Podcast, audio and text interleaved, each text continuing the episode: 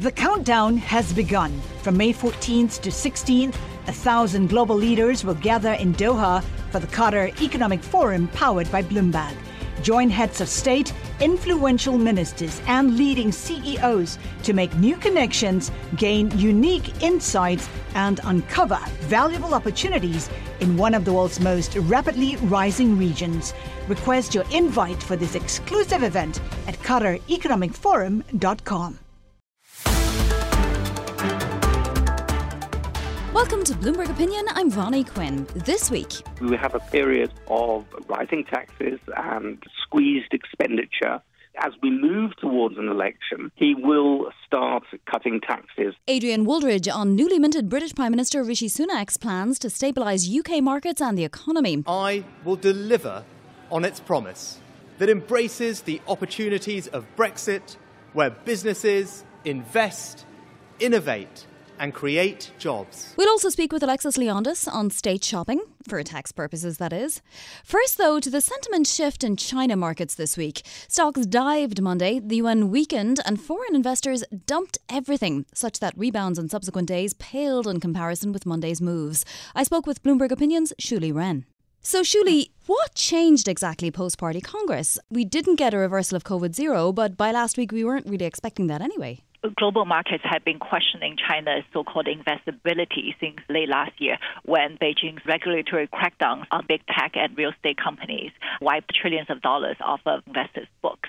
But this time they are really worried because it does seem like President Xi Jinping is solidifying his power and packing the future Chinese leadership with all his longtime aides, and they're worried that Xi's so-called new economic development model is just not good for financial markets. In the last few months, we've seen investors look at various parts of the China market very differently. So each time there was a crackdown on internet gaming, for example, or on education stocks, they sold off, but the rest of the market held up.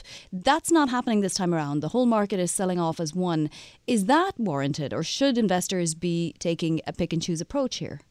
I think it's interesting. It's really a verdict on the entire Chinese political landscape, right? Mm, yeah. time it's no longer sector specific. So, so yeah, I think the market has spoken. Chinese companies traded in the US are now trading at under six times forward earnings. So somebody, and that many people are valuing these companies really cheaply. Are these valuations unfounded right now? That's the thing. Chinese companies are cheap, but do you want to buy into? Sometimes you know things are cheap for a good reason, right? Like, do you want to buy into cheap goods? Do they have good shelf life? That's the big question right now. So you're talking about Baidu.com, Pinduoduo, JD.com. I mean, it's not just one type of company; these are across the board. Yes, actually, they tend to be consumer tech companies, e-commerce, social medias, and the problem is that these companies they are no longer favored by Beijing. Beijing these days they want to develop so-called industrial tech in aerospace, EV supply chain, or like chip manufacturing, quantum computing, and all these companies that are in consumer tech they're just not in it. And also, Xi Jinping likes to talk about this slogan of common prosperity, basically to broaden the middle class and narrow the wealth gap. But global investors associate the phrase common prosperity with wealth destruction because the phrase was coming out late last year during the crackdowns. So they get scared when this phrase gets mentioned again at the party congress. You mentioned a moment ago that Xi has solidified his power and he has also packed the standing committee with allies. I don't want to make too much of a comparison, but one of the things Adrian Wooldridge mentioned when talking about the UK is that markets will like Rishi Sunak because he's no nonsense and he'll run number 10 and his chancellor will run number 11 very well. Obviously, not to make a direct comparison, but you do mention in a recent piece that financial markets tend to prefer a focused administrative team to infighting and competing objectives among politicians. Surely that's a positive and not a negative in some ways. Yeah, interestingly enough, uh, financial markets don't mind dictators. they think it's good to have a focused administrative team. And actually, they liked it in 2012 when Xi first came into power, and 2017 when he flexed his muscles to solidify his power. But this time around, they're worried that his vision is wrong. So they're worried that his aides, longtime aides, are just going to drive China's economy and the financial markets to the ground. What's the basis for that? Because, yes, narrowing the wealth gap and the role of the state in the economy is paramount to Xi, but that doesn't have to spell financial market trouble, does it? Well, the problem with the financial markets these days is that they are packed with companies that are not in Xi's policy priorities. Uh, mm. For instance, Alibaba, Pinduoduo. So these stocks which used to be well loved by global investors because they were a play directly to China's rising middle class. These stocks are getting dumped. And another problem is that after the party reshuffle, basically the economic team is being hollowed out. We know that China will have a new central bank governor, a new banking regulator, and a new finance minister. We don't know who is going to run the national team. Mm. So that is not reassuring to financial markets. Will Xi have been surprised by the market reaction enough to cause him to do something to calm or support markets in some way? I think Xi doesn't care about how much money investors have lost. I don't think he cares. I mean, he doesn't care about optics, right? And if he did, he would pack the Politburo with just one woman. Right now, there is zero. Or like help Hu Jintao, his predecessor, to leave the Congress in a nicer way. But like, he doesn't seem to care about the optics. But I think at some point he will care because China still needs the financial markets to be open to mm. finance its fiscal deficit and to raise funds for companies such as EV and chip manufacturing which he will need in order to support young people coming into the labour market as well. Surely, for those who hadn't seen it or hadn't noticed, just explain the Hu Jintao episode that happened at the party congress. It was extraordinarily surprising, and we'll never fully know what happened, as Clara Ferreira Marques says in Bloomberg Opinion. But will you explain to us what happened? It seems like Hu Jintao, he didn't look very well. He looked quite frail. And somehow two men were trying to escort him out of the big hall. And one of the politicians, Li Zhanshu, he used to be President Xi Jinping's chief of staff. He's retiring. He tried to stand up and aid Hu Jintao. And Xi Jinping's strategist, Wang Huning, basically patted Li Zhanshu and said, stand down. It's none of your business. Just don't get involved. And then Xi Jinping got escorted out, and Xi Jinping just looked down, didn't say a thing. And on his way out, Hu Jintao patted Li Keqiang's shoulder, and Li Keqiang looked like he almost recoiled. So it was a very, very strange scene. And I guess my take is that it's just a real glimpse into China's top political circle, how rigid and nervous all the politicians are. Now, we learned that before we got this equities and yuan slump, the foreign exchange regulator and the PBOC vowed to maintain the healthy development of the country's stock and bond markets and keep the yuan stable. Obviously, they weren't expecting this kind of reaction just you know a day or two later. What can they do in order to stabilize stock, bond markets, and the yuan? Well, that's a very good question because if you read the PBOC statement, the, the, the pledge to stabilize the markets is not at the front and center of that statement. It's like way in the back, and then like the front and center is all about studying President Xi's thought, uh, following the party's lead, and I just feel like there's so much power vacuum and uncertainty that bureaucrats are not doing anything right now. They're not going to do anything for a while it's really quite phenomenal. Suddenly, the market thinks that China is completely opaque, and seemingly a few months ago, it seemed to think it was transparent. Okay, so let's move on to what Xi does have in terms of economic priorities. He has a new development model, and you go into this in your column. First of all, tell us what you think common prosperity will turn out to be. So Xi actually wrote about what common prosperity is and is not. Late last year, he basically said that it's not egalitarianism, and then you know he wants the whole economic pie to be bigger and everyone to be richer. But he did warn against exorbitant wealth that's collected by a few people at the top. So what the market sees is that Xi will at one point launch a major wealth redistribution, perhaps taxing the very rich at a much higher rate than before. And they feel that common prosperity is just a nicer name for wealth redistribution. You have some suggestions for what Xi Jinping could do in order to make China, quote unquote, investable again. This has been such a watchword over the last year in terms of Wall Street notes and so on. But at the moment, I guess the market thinks China is uninvestable. What are your suggestions? I think optics matter. President Xi Jinping needs to show what common prosperity is not. So one thing that he could do is to invite those tech billionaires such as uh, Alibaba's Jack Ma, Tencent's Hongming Ma, and Meituan's Wang Xing to Beijing, not to summon them, but to invite them to a tech conference to talk about how the private sector can help push China's tech frontier, just to show to the world that China is not against entrepreneurship or self-made billionaires. That's one thing. And another thing is that uh, I think global investors are worried that China is closing itself to the world mm. because President Xi Jinping he has another economic slogan called dual circulation. Basically, he wants to boost China's domestic economy and export goods and services that are of higher value add, such as EV supply chain. And along with three years of COVID zero and the closed borders, people rightfully think that China is closing itself to the world and is going back to Qing dynasty. So one thing that Beijing could do is to reopen the border as soon as possible, lower the number of quarantine days for foreign travelers so that foreign businessmen can come to China to see for themselves what China is like, and overseas Chinese to come home to visit their families. I mean, it has been three years. So these are the optics and gestures he can make to stabilize the market. And they would be pretty cheap gestures in many ways. So the other thing is, COVID zero is going to get reversed at some point. Wall Street is talking about March of next year. It's not that far away. I mean, investors could possibly hang on until March. If COVID zero was suddenly reversed, would that make a huge difference? I think if COVID zero was suddenly reversed earlier than next March, it would make a huge difference, right? Mm. Because uh, investors are still trying to figure out whether they should stick around or just sell everything. But next March is still quite a few months away, and COVID zero is very, very expensive. According to Morgan Stanley estimates, COVID zero costs the Chinese government 2 trillion yuan this year alone. Mm. And how that's going to be sustainable, it's a big question mark, and it's going to create a huge drag on China's fiscal deficit. Right. Now, we also had, of course, the delay of some economic data, speaking of economic data this week, and GDP then finally came out and it was actually better than forecast. It was, you know, an, anemic enough in China terms, so at 3.9%. But we don't have the full year's GDP figures yet. Even that wasn't enough to cheer the market. What does the market want to see in terms of China growth?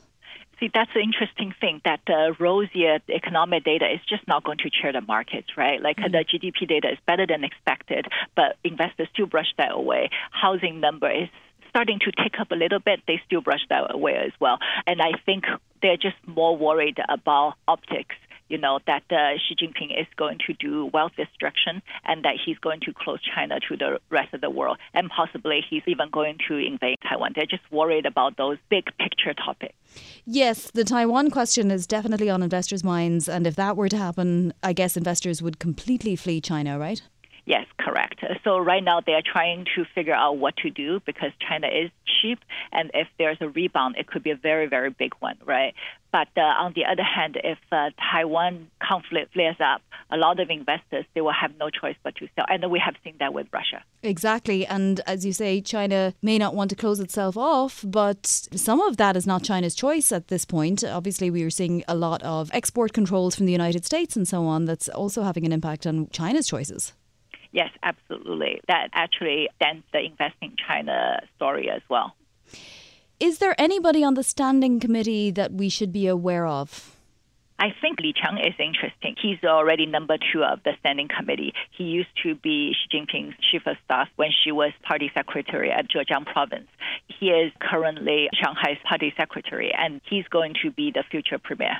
Another person that I think global investors don't look at enough is Wang Huning. He is basically the Steve Bannon of China. He he is basically President Xi's strategist, and he is very left leaning. It's interesting to see what he's saying in public because he appears to influence Xi's thought quite a bit. Give us a rundown of what we know about how he thinks.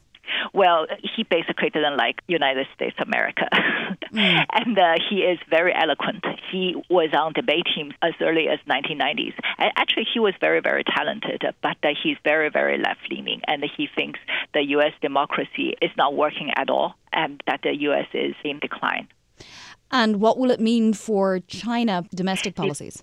Uh, it's interesting because uh, now Xi is talking about like uh, China offering an alternative path to modernization. Perhaps Xi was being influenced by Wang Huning's thinking that U.S. is inevitable decline and China has a path towards being the top global economy. So that perhaps gives Xi Jinping a lot of confidence. Shuli Ren there. Don't forget, we're also available as a podcast on Apple, Spotify, or your favourite podcast platform.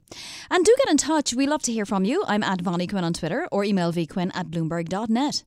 Collaborate for a greener future at the Bloomberg Green Festival, a groundbreaking celebration of the thinkers, doers, and innovators leading the way. From design and culture to technology, science, and entertainment. Hear from inspirational speakers and immerse yourself in climate solutions. July 10th through 13th in Seattle. Title sponsor Amazon. Official airline Alaska Airlines. Get 20% off using promo code radio20 at bloomberglive.com slash green festival. People moved states mid and post pandemic for lots of reasons, but one reason people consider moving, even in non pandemic times, is obviously state income tax. But what evidence do we have that people move to, say, Florida or Texas primarily because those states don't tax at the state level? Well, Bloomberg Opinions' Alexis Leondis has been looking at some data we do have to figure it all out. So, Alexis, we all notice when a hedge fund or a big investment firm moves. Alliance Bernstein, for example, moving to Nashville back in 2018, which had obviously nothing to do with the pandemic, it was pre pandemic. Citadel announced this summer it's moving its HQ to Miami from Chicago, which was a big deal. But what about individuals? Right. It feels like you can always find research supporting one side or the other. There was a recent report from the Tax Foundation that actually did provide some pretty compelling evidence that not only do just wealthy people move for tax reasons, because there the evidence seems to be a bit clearer. If you really pay a lot in taxes, then perhaps you are much more conscious of where you're living, and mm. especially mm. if you're retiring. But across the board, we are seeing that taxes, especially as of late, are driving people's decisions to relocate. What are the states that are accepting incoming residents? The most popular states right now seem to be Florida, Texas, and Arizona, and that's true at all income levels. And I should say that the Tax Foundation data is based on IRS data. Mm. So this is some of the most comprehensive data we're seeing. This covers, you know, hundreds of millions of taxpayers, their returns, and it also includes their adjusted gross income. The Tax Foundation we know is right leaning, I guess it's fair to say. Yeah. But this data speaks for itself. Right. And they looked at three different factors when they were trying to figure out is there a correlation. And the first thing they looked at is their top marginal tax rate. They're also looking at the structure of the tax code in that state. Is it considered, you know, very complex and difficult, or is it more straightforward? And then they're also looking at the state and local tax collections per capita. What is the state's total tax coffer? The income tax they're collecting, the property tax they're collecting, right. the sales tax that they're collecting divided by the population. So across all three of those boxes, it seems as though the states that score well in terms of being low tax, having good tax structures, have low state and local tax collections per capita, those are the ones that seem to be attracting the most taxpayers. Aside from the Tax Foundation data, I looked at some of these other ways that other groups kind of assess the overall tax picture for each individual state. And when you look at a state like Texas, and I actually had a reader email me after reading my column to say that she had moved from New Jersey to Texas, partially because of taxes. Texas obviously has no income tax. New Jersey has one of the higher rates in the nation. And she said, but with property taxes, she's really feeling as though it's not just like a win win on the tax front. Right, exactly. So you may not accrue all of the savings that you think you might accrue just because you're not paying the state tax. Right. And look at a place like Florida, where unfortunately, after Hurricane Ian, now homeowners down there, especially if they move from New York thinking they would save on taxes, but maybe they're paying more on things like insurance or, you know, damages now from this hurricane. So it's it's really something to think about and not just be motivated by the tax picture. Now, have we seen states try to change their rate of income tax in a hurry post pandemic? We actually are seeing lots of states do things, and most of them are cutting their income tax rates. They're either moving to perhaps just a flat tax, they're cutting their rates. 12 or 13 states have moved in the last year or two to change their rates. And it'll be very interesting again to see for the states that don't make any kind of moves, will they see more people leaving? And for the states that do cut their rates, will they see more people coming there? And some of the Tax Foundation data also looked at just because you have taxpayers leave, that doesn't always mean that the adjusted gross income goes up yes. or down. Exactly. And I'm sure it's not always the case that states want an influx of people, they want an influx of rich people. Exactly right. And some of the Midwestern states, they saw that in the data that we were looking at, showing basically that while more taxpayers moved there, their AGI didn't necessarily go up because probably what was happening if those people were coming from high tax states, they were being paid more more. When they moved to the Midwestern state, they may have been paid less, and as a result, their, the AGI overall went down. And it's really corporations that they want to attract more so than probably individual residents. Although I guess if you go to micro level, municipalities may want to attract residents or what have you. Well, I can understand that it might be easier for people to move to the next door state, right? So contiguous states can maybe vie with each other for different people. What are you noticing in terms of individual states and outliers? South Carolina is a really good example. So that was the state that was number five for attracting wealthy taxpayers, and I believe taxpayers overall, but it still imposes a graduated individual income tax rate that tops out at 7%, which is relatively high.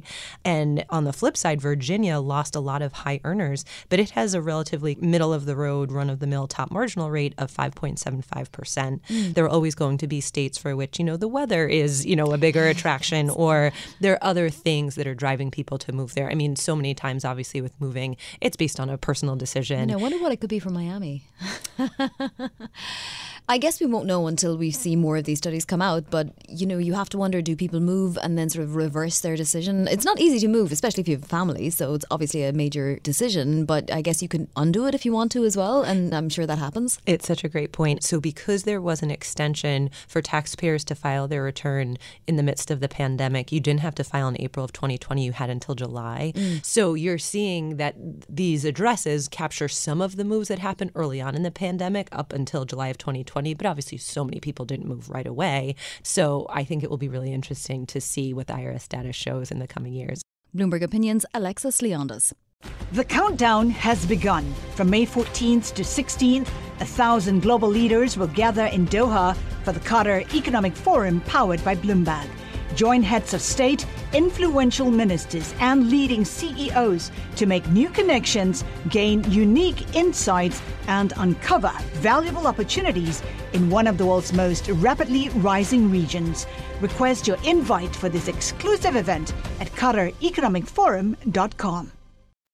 UK markets stabilised this week after Rishi Sunak moved into number 10 Downing Street and appointed a cabinet. I will place economic stability and confidence at the heart of this government's agenda.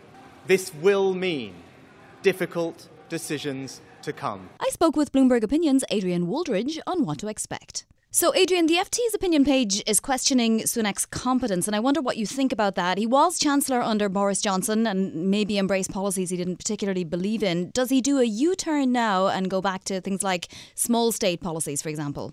I think that the question is competence is very questionable. I think he's been extremely competent in every single job that he's done.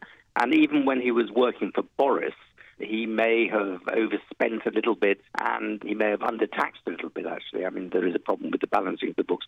But that's more because Boris was edging him in or pushing him in that direction. And he ultimately resigned from his job precisely because he disagreed with Boris on questions of spending. So I think he's a competent person, and he has a very competent person next door in number 11 as his chancellor in the form of Jeremy Hunt. So I think my presumption would be competent rather than incompetent. Well, are we looking at austerity for Britain now, though, as a way of getting inflation under control?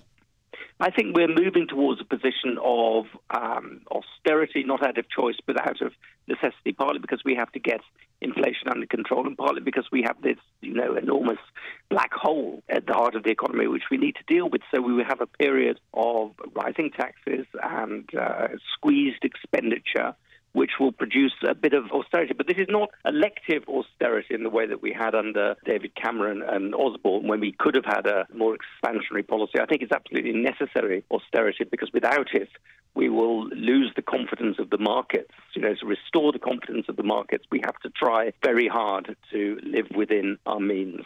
Well, exactly. Now, so far, gilt yields are back at pre mini budget levels. The pound is around yep. 115. Is all calm, or is the market just waiting to see what he unveils? I think the presumption is that the market will be pretty calm. I think they have a lot of confidence in Sunak, Jeremy Hunt, and beneath that, I think they'll tend to be confident rather than lacking in confidence in the British economy. It took a lot to shake the markets you know, in the British economy. We had Boris with his very chaotic leadership, and people, the markets basically accepted that. Then we had, you know, this extraordinary event with Liz Truss and Kwasi Kwarteng's kamikaze budget, and that did shake the markets. But I think they will be happy with this mixture. And it's not just the matter that he's pursuing broadly sensible economic policy when it comes to taxing and spending, but he has a very calm, sensible, well organized manner. Downing Street has not been, you know, the heart of British government has not been well run mm. for a very long time. And, you know, you now have somebody who, for to go on his record in the Treasury, runs things very well. You know, there won't be partying in, in Downing Street as there was in the past. No. Indeed, he's, you know, he's, he's, a te- he's a teetotaler. It'll be a very sober atmosphere. Sunak was a leave proponent. He's actually the first real believer, given that Truss was a latecomer Yes. and, and Johnson even too. What will his pro-growth policies be? I think at the moment we won't be thinking about pro growth policies. At the moment, the most important thing to do is to stabilize the economy, reassure the markets, because without a stable economy, without stability, without a reassured set of markets, you can't have any growth whatsoever. Actually, what's interesting about all of this is that in the long term, he is a person who believes in lower taxes, and the state as a smaller share of GDP. Seems mm. you, you know he's mentioned the figure of about 37% of GDP as being about the right amount. His quarrel with Liz Truss was not about where they wanted to go, whether growth was a good thing, whether shrinking the state was a necessary way of leading to higher growth in the long term. It was about timing. And it was about whether you can actually cut taxes and raise spending at exactly the same time. So I think as we move towards an election, he will start cutting taxes again, which is always what he wanted to do as Chancellor. The Chancellor, his argument with Boris again was about speed and pace and timing. Narayana Kocherlakota says, also in Bloomberg opinion, that markets didn't oust Truss, the Bank of England did. And that's in a way the case, right? There was a standoff between Kwasi Kwarteng and Andrew Bailey. What will the relationship between Sunak and Bailey be? We haven't heard from Bailey yet. Um, I don't actually agree with that. I mean, I, I, I do think that this sudden financial event, sudden budget, which basically said let's spend more money on energy and cut the top rate of taxes and lots of other taxes, did suddenly send a shock. And it was the combination of the government saying let's putting the foot on the accelerator and the Bank of England putting the foot on the brake. Hmm. It was this stop me start you sort of thing that really messed things up. I think that the relationship between the Treasury and the Bank of England will be good. I think that Sunak knows Bailey. He worked with him, you know, closely when he was at the Treasury, and he is a technocrat. He's a person who loves the language of economics, the language of macro financial management, you know, long-term economic policy. He loves talking about all of that, as Bailey does. So they're both professionals, they're both technocrats, and they're both not political showmen. So I think that we have re-established. I hate to sound so optimistic, but um, we've re-established, you know, uh, sensible people at the heart of a British government. We have, as he said, we have got lots of problems ahead, but I don't see the Bank of England and the Treasury moving in, in, in, in different directions. There will be difficulties ahead, but there won't be chaos at the heart of government. Well, in terms of who Sunak appointed and fired, it was a little bit of a purge. He got rid of anyone who wasn't a supporter all along and appointed or reappointed supporters. For example, Suella Braverman, now slightly off topic to markets, but how should we think about the fact that he reappointed someone accused of a security breach which had caused her to resign? Well, I, you know, I was very disappointed by the appointment of Braverman, partly because of the security breach, partly because I don't think she's a very distinguished or successful government figure. I don't think she's got a very good career. I think a lot of her rhetoric is is rather appalling. Also, you know, she's been making a huge amount of fuss uh, about Indians overstaying their visas, which has enormously annoyed the Indian government because it seems that they, she, she's singling them them out. And there's a time when Anglo-Indian relations, Sunak is the first Hindu prime minister, Indian origin prime minister, it couldn't be better. It seemed unnecessary. So it wasn't as though she's such a towering talent or towering figure within the party that he had to appoint her. So, you know, I, I don't know what deal was, was con- con- concocted between the two of them. It may be the price that he had to pay for the right of the party, the Brexit right of the party being quiescence or acquiescing, but it's, it's, it's not the best start. He's got rid of people who need to be got rid of, uh, either because they're weird uh, or because they're not all that good. Chloe Smith, I didn't think it was all that good. She's been got rid of. I think Rees Mogg was eccentric and toxifying. He's got rid of. I think all of that is good. It's not the perfect administration, but it's better than it was. Well, to segue from there, Michael Gove, Secretary of State for Levelling Up Housing and Communities. I mean, which communities, Adrian? Rishi Sunak has a different, slightly different set of beliefs about levelling up from mm. his predecessor. He thinks that, you know, the north of England is a sort of a nascent Thatcherite country, that what it needs is not an enormous amount of money being spent on it, but a removal of some of the restrictions to economic growth. So he's always said that the north of England is coming to Thatcherism a bit late, but it's coming to Thatcherism. It was really people who would have voted for Mrs. Thatcher in the 1980s who came to Thatcherism more recently because of a legacy of cultural dislike for the, mm. for the Conservative Party. So he, I think, he won't be as much levelling up about spending. He'd be more levelling up about creating enterprise and encouraging enterprise and encouraging entrepreneurial classes in the north of England. But I think that that is a policy which levelling up, as Boris Johnson conceived of it, was a policy that required a lot of public spending, and we just don't have that much um, public money to, to spend at the moment. Well, that's the other thing. He doesn't mm. have a war chest. So, for how yeah. long do you think, Adrian, is the UK now politically stable? Is just more than two years enough time for Sunak, assuming he stays, to engineer a popular Conservative Party again? Um, there are two different questions there. Whether we have um, stability, um, I think that um, I think that we have a stable person in charge, whereas we, we've had unstable people in charge. We have somebody who has supporters right across the party, on the left and the right of the party, which we didn't have before. And we have somebody who's actually a Brexiteer. You know, he, he as you said, he supported Brexit uh, long before Liz Truss came around to, to the idea. So I th- and we do have a, a general election coming up. So I think that you know he is well positioned to stabilise the Conservative Party. Whether that's enough to get rid of the memories of the absolute absurdities of the last, you know, the Tory Party destroyed its reputation for economic competence. It, it, it looked like, you know, it was turning the country into a complete laughing stock. Um, and, you know, it's been changing its leaders without having a general election. So I think all of that, I would presume that we'll have a Labour Party, you know, a Labour government next time, even if he can stabilise things. Yeah. I mean, the other question is who will emerge as the anti Sunak Conservative leader in Parliament? I mean, will Boris Johnson or Liz Truss or any of the previous leaders play a significant role from here? Uh, that's a very good question, but I think that people are really sick of these um, people, you know, um, grandstanding. they recognise that the country is in dire straits and it needs a period of stability. And a, a lot of Tory MPs realize that if you've got a rebellious faction and that rebellious faction shakes the government and tries to bring it down, it might mean that the party is completely wiped out in the next election. So even if it's just a case of limiting the losses of the Conservative Party in the next election, I think that's a powerful way in which MPs will be disciplined and will discipline each other. So I don't think anybody would be very popular if they decide to uh, cause yet more trouble over the next two years. Mm. Although it must be said that the Conservative Party's appetite for trouble has been quite extraordinary. Bloomberg Opinions, Adrian Wooldridge there. That does it for this week's opinion. Do get in touch though, we love to hear your comments and opinions. I'm at Vonnie Quinn on Twitter or email vquinn at bloomberg.net. We're produced by Eric Mollo. Till next time on Bloomberg Opinion.